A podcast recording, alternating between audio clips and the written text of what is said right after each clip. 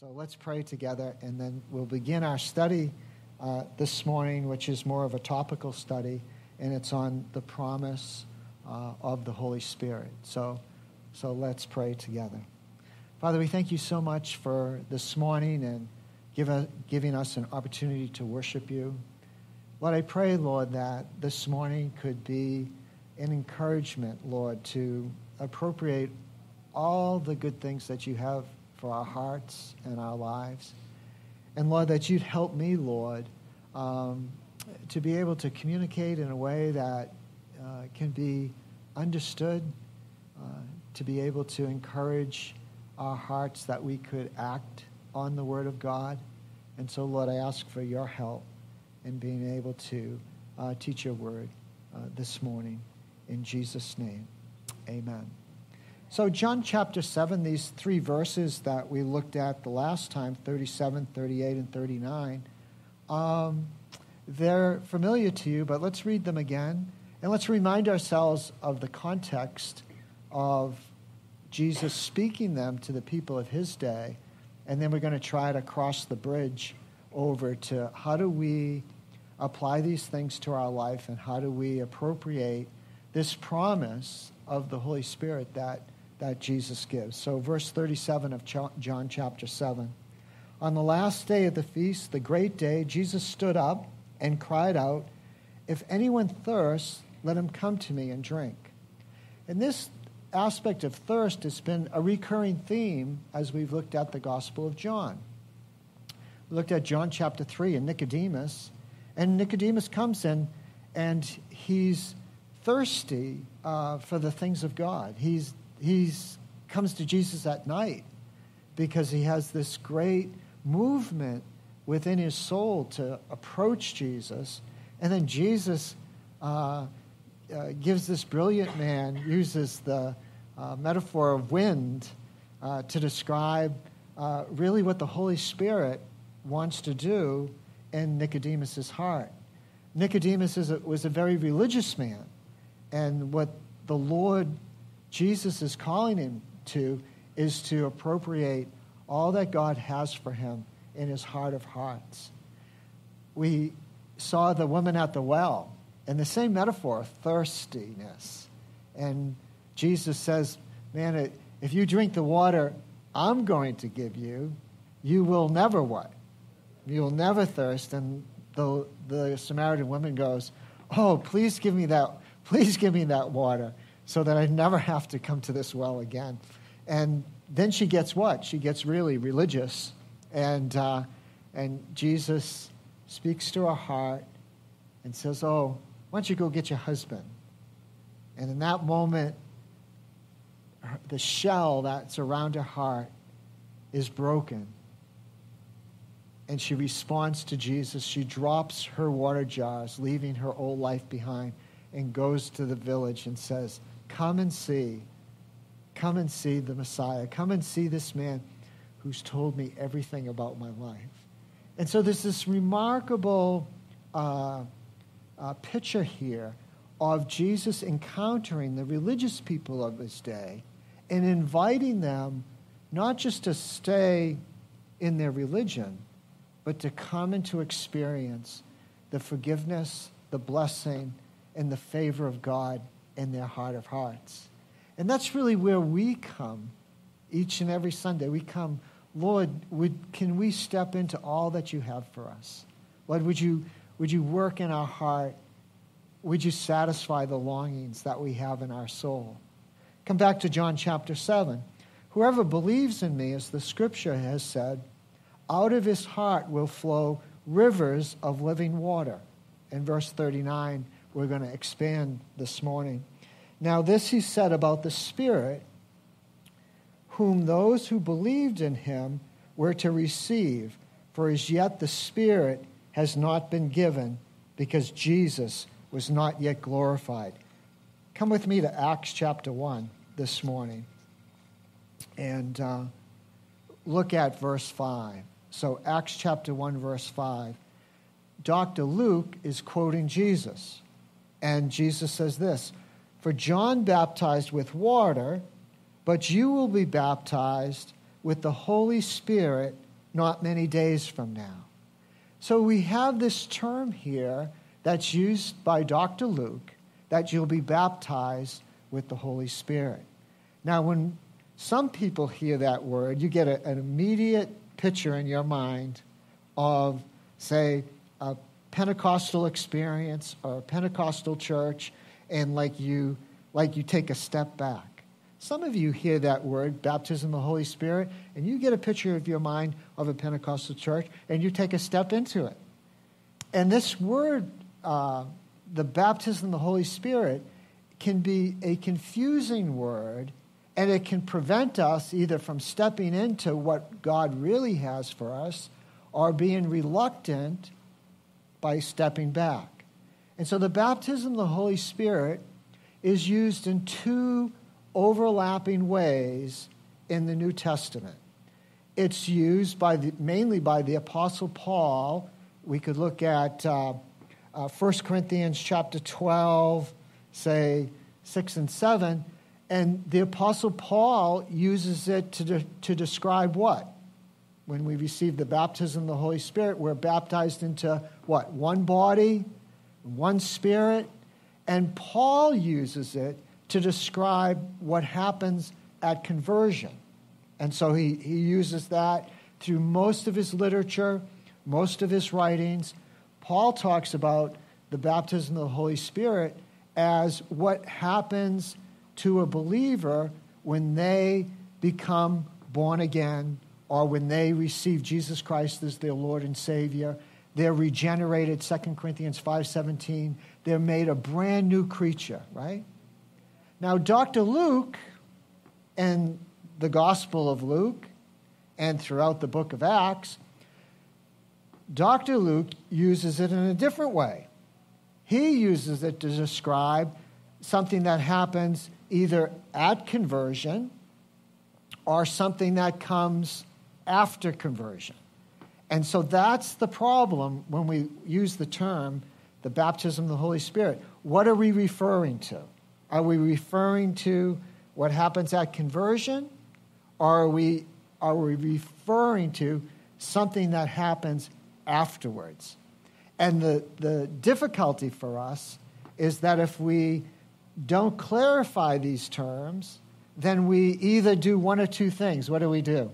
We either step away from it, right? Or we step into something that's not quite right. And so when we look at the baptism of the Holy Spirit, um, come with me to, uh, well, let's look at this PowerPoint here. So, what do we got here? Alex is moving it right, right along. So, the baptism with the Holy Spirit occurs at regeneration or conversion or after. And we have some examples of that. So, in the household of Cornelius in Acts chapter 10, what happens? Cornelius, his whole household, comes to faith in Jesus Christ. And what is exhibited there? What we see is a move of the Holy Spirit in their, in their hearts and in their lives. But the disciples, they had a different experience.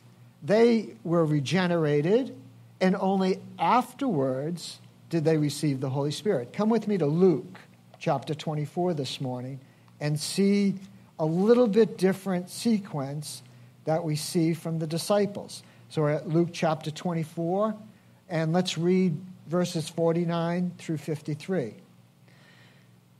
Luke records again Jesus speaking, and Jesus says, And behold, I am sending the promise of my Father upon you, but stay in the city until you are clothed with power from on high. Speaking of that same promise that's going to happen in Acts 1 5. In verse 50, and he led them out as far as Bethany, and lifting up his hands, he blessed them. And while he blessed them, he parted from them and was carried up into heaven. Verse 52 and 53. And they worshiped him and returned to Jerusalem with great joy and were continually in the temple blessing God. And so the disciples, they're there worshiping Jesus. They're, they're blessing Jesus. They're praising him, giving evidence that they had been cleansed. And Jesus uses that language all of you have been cleansed, you know, except one, that being Judas. And we see that they're worshiping God and praising Him, but God had something what for them? God had something more for them. Something that would indwell them and fill them and empower them. Let's take a look at the next little slide here. So every Christian needs to be filled again and again with the Spirit. And so when the disciples came, they already knew Jesus, right? And Peter was at Pentecost. And he what happened at Pentecost with Peter? He was filled with the Spirit. What happened in Acts 4 8 and in Acts 4:31? He was again filled with the Spirit. When we look at Paul's exhortation, Paul's command in that present tense, Paul says to be continually filled with the Holy Spirit over and over again. And so, how do we figure this out? Well, let's put it in very simple terms. How are you living your Christian life? Are you living it in your own strength?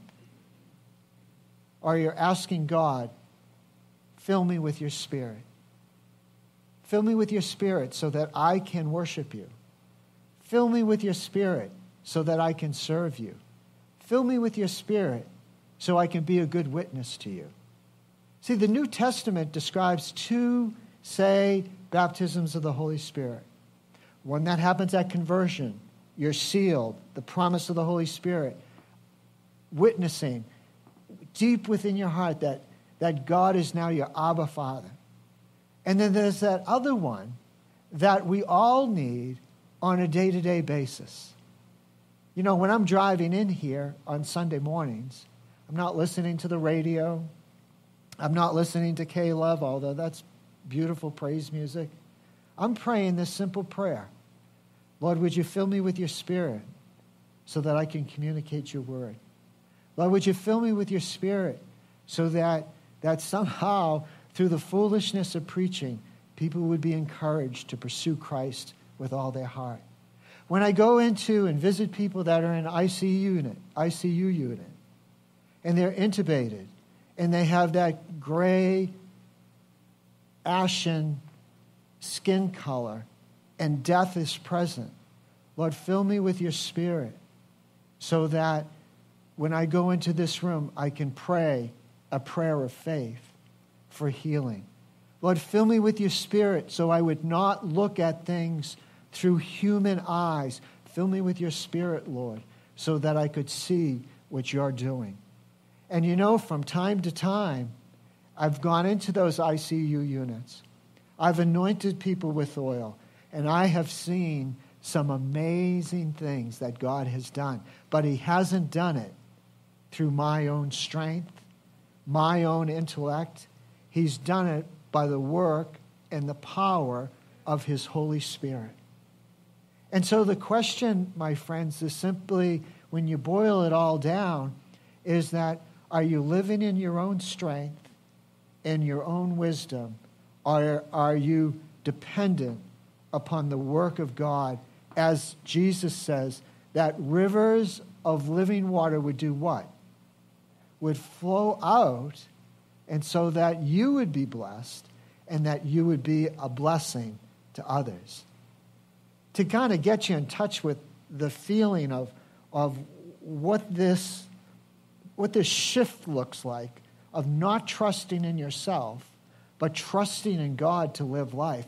Let me walk you through the Billy Graham experience. And you can just pretend you're in a Billy Graham conference. Now, I'm not Billy Graham, so I get it. But you ever been to a Billy Graham conference or, or maybe sometimes here I'll say this. I'll say, if God is speaking to your heart, I want you to close your eyes. So every eye, you don't have to do it unless you want to. Every eye closed here. And then, I, then I'll talk a little bit more. Billy Graham will talk. You know, if God's speaking to heart, He's knocking at the door of your heart. You, you know that? You know that experience? And then what comes next? Every eye's closed in the presence of God. If you want to respond to God, do what? Raise your hand before the Lord. Then it goes on a little bit more goes on a little bit more, and then it's like, now if you want to respond to God, stand up. And then it goes a little bit longer, come forward. And he always has the ushers and greeters come forward so, you know, you feel a little bit more confident. But do you remember those times in church life where, where the preacher's done that? Raise your hand, stand up. That's happened to me. Back in August of 2012, I was up at Alton Bay, and there was this missionary preacher there, and he was like going for it, going for the heart. And he says, If God is speaking to your heart, I want you to stand up in your seat. Just like that. You know, they, he's from down south, so they got the rolling going on. And you, what, what do you think I said at that moment? said, No way. I ain't standing up. People know me here. What are they going to think? That, ooh, there's Pastor Conway's walking the aisle. Must be some great sin in his life. And the guy wouldn't let it up. And you know, there must have been like 200 people there, and no one moved. No one moved. And God spoke to my heart. He goes, Edward, he goes, Am I speaking to your heart? Yes, Lord.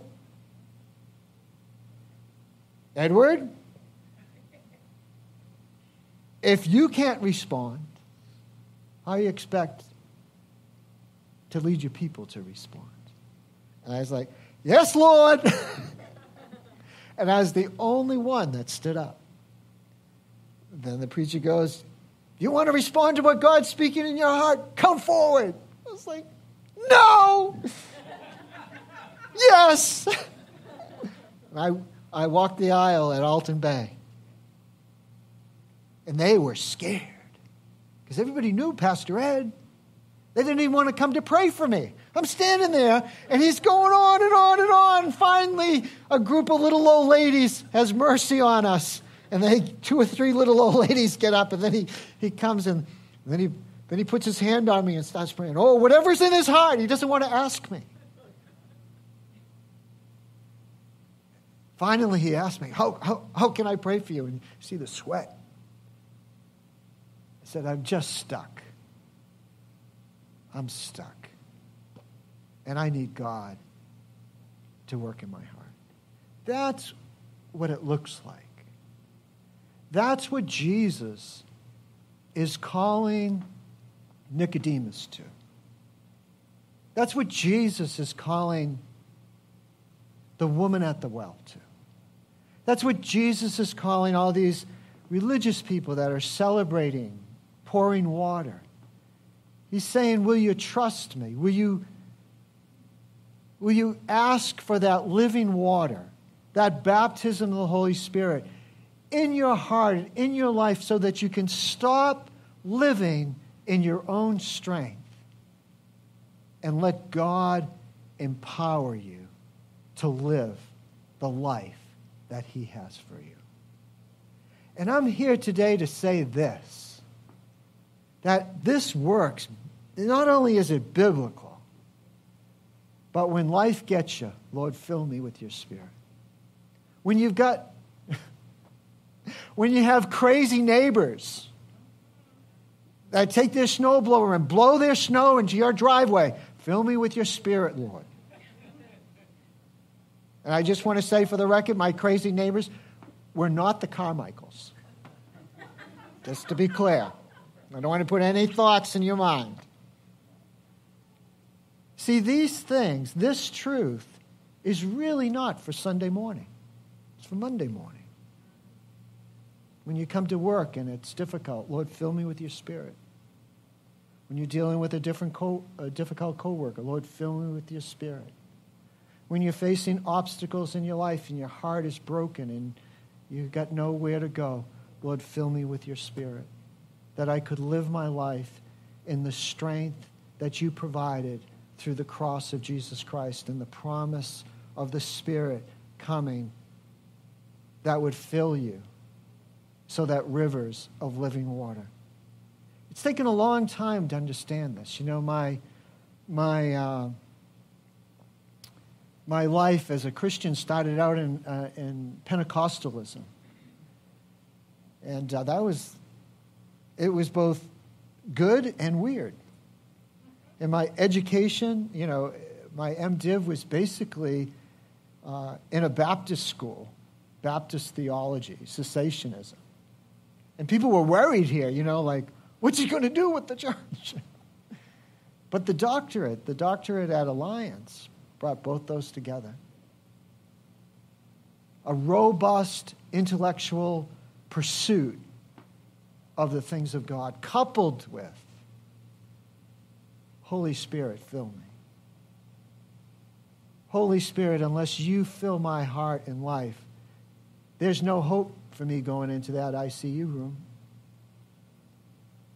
There's no power to lay hands on people and to see them healed and set free.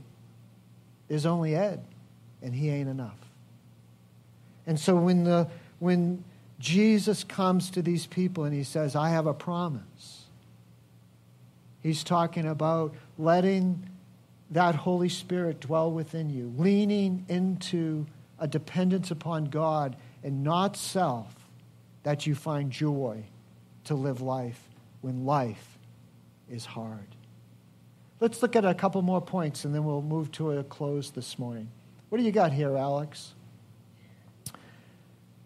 The Apostle Peter gives instructions for how to receive the gift of the Holy Spirit. Come with me to Acts chapter 2.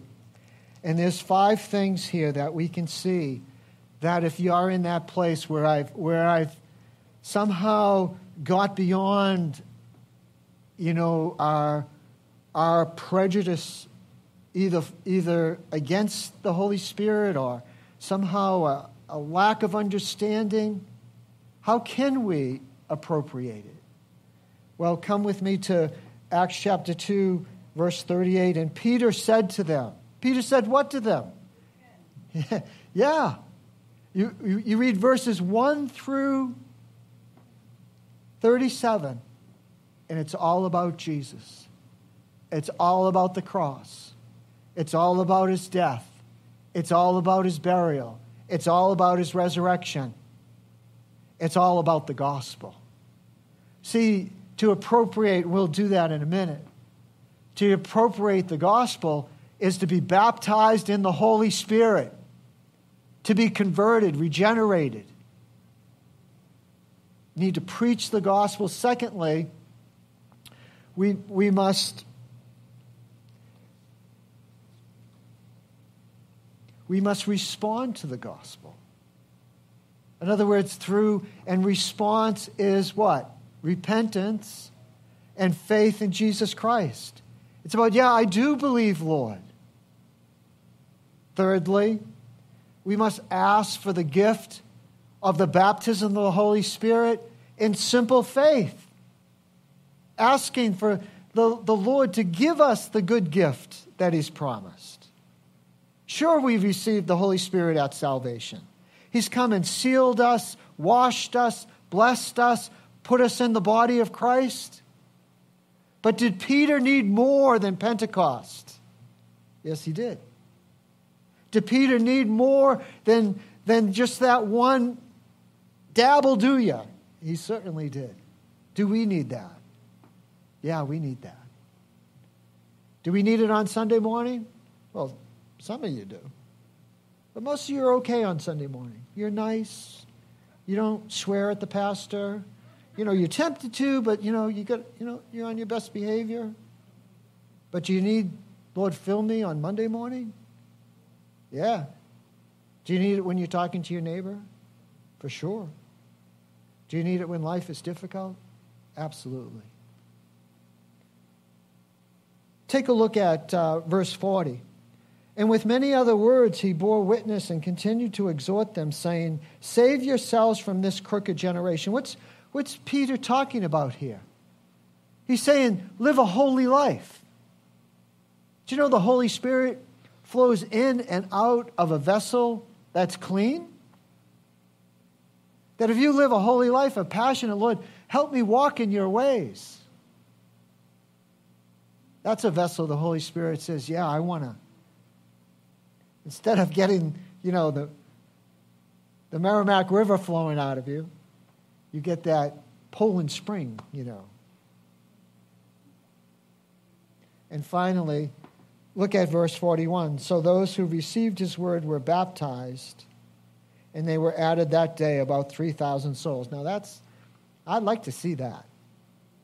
That would be pretty cool. Open the door in the parking lot and see 3,000 people. But what is he saying here? Obedience. Obedience are like the hinges on a door. They're like the hinges of our heart. And when we're predisposed in our heart to walk in holiness, in obedience to Him, man, the Holy Spirit just loves that. Fills our heart, fills our life. And what is the point of obedience for many people in our culture in New England? It has to do with baptism. Mainly with guys. Women seem to be a little bit more willing to obey the Lord in baptism. But guys go like this I ain't doing that. I've been baptized. I got, see, I got my certificate that I was baptized as an infant. And, I, you know, I don't make a big deal about it, but that ain't what the Lord's talking about. The Lord's talking about baptism, immersion in water, as a sign of obedience to the commands of Christ.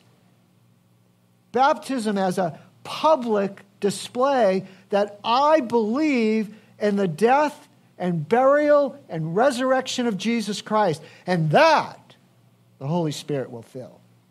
That vessel is going to find rivers of living water coming in and coming out. And so Peter puts it to him. And so let me close with where I kind of began. How you live in your life.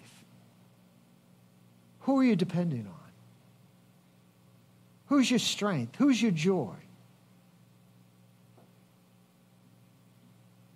Monday morning at work, Lord, fill me with your spirit.